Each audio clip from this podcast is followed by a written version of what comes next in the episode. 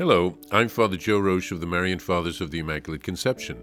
Thank you for joining us as we continue with our year long journey reading the diary of St. Maria Faustina Kowalska from beginning to end. Today we have part two of a letter from Sister Faustina to her spiritual director, Father Sopocko, from December 24th, 1937. Mother Superior has shown me this booklet, which with the novena, the invocations, and the chaplet. I am extremely happy that it is all there. Mother is also very pleased that everything has been put together.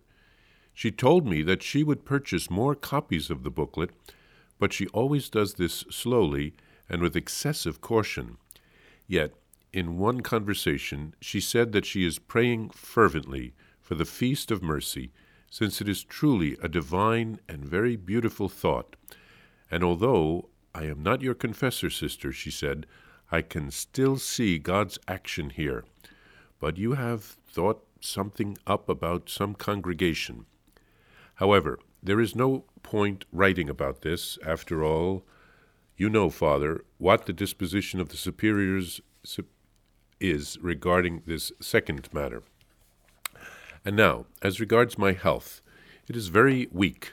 I can no longer work in the garden. I am posted at the gate, where I am less likely to catch a cold. I still participate in community life, although I frequently have an opportunity to offer many sacrifices, but all the better. I would now like to say a few words about my interior disposition. First of all, I feel the lack of frequent direction. I see Father Andrasz but rarely. The reason is my illness, because I cannot go to Krakow as often. Right now, Father is sick again, so there are some strange obstacles which do not depend on us. The life of my soul with the Lord is as before. I walk in His living presence, which penetrates me. My love for Him is sometimes so violent that at times it takes away my senses.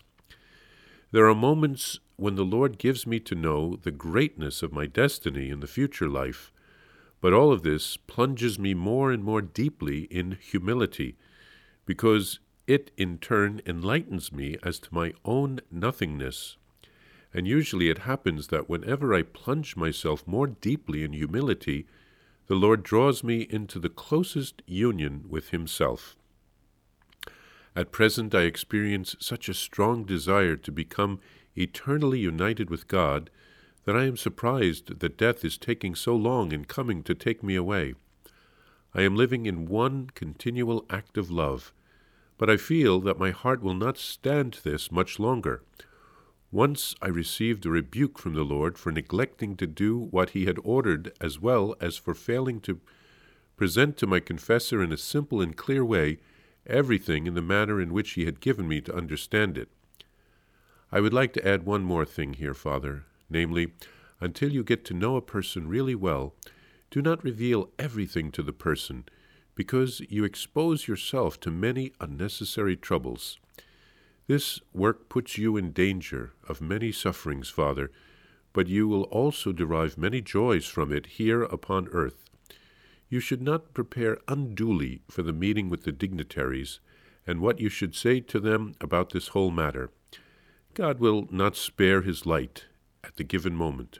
So please do what is in your power, Father, without worrying unnecessarily, for the Lord gave me to know that he is pleased with your efforts. If you think that it is necessary to inform someone about this work, and even about some of its secret details, you should by all means do so as much as is the will of God in this matter. As such is the will of God in this matter, but caution should be observed. I do apologize for everything that may sound inappropriate in this letter, but I am writing like a child to the father of its soul, as I have no one to speak to.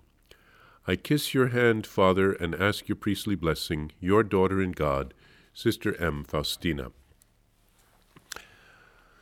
Well, Father Faustina wrote to Father Sopocko about how happy she was to see the Divine Mercy booklet that he had published with the novena, the invocations, and the chaplet.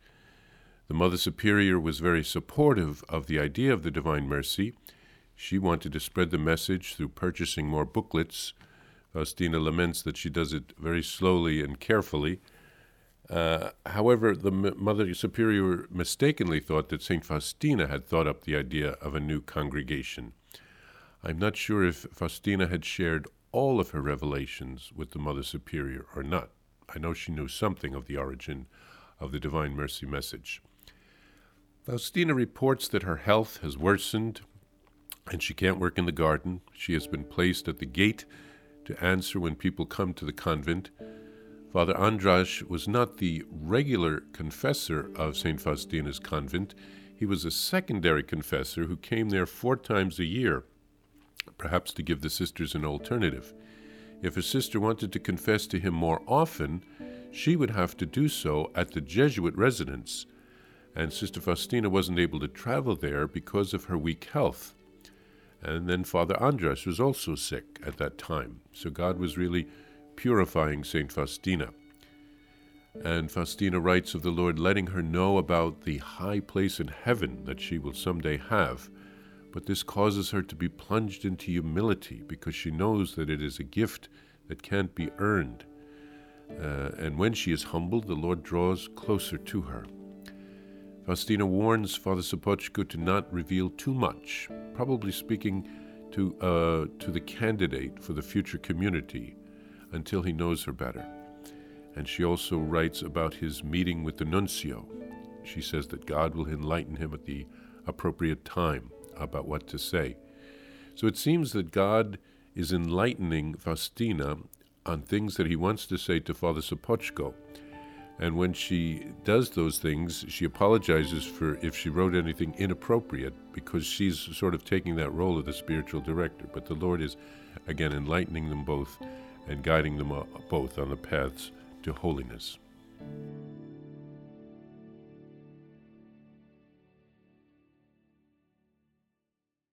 Please follow or subscribe to this podcast to receive the latest episodes and updates.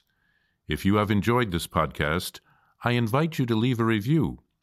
Reviews greatly improve our podcast ranking and will help other people throughout the world find St. Faustina's Diary in a Year.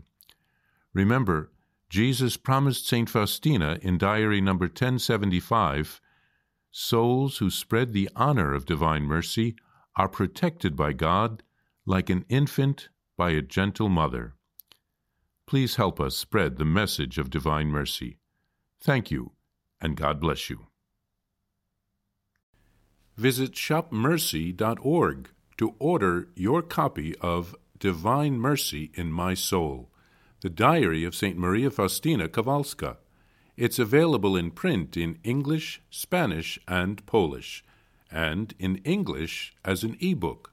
Available now on shopmercy.org. Are you enjoying this podcast? I invite you to listen to more shows brought to you by the Marian Fathers of the Immaculate Conception.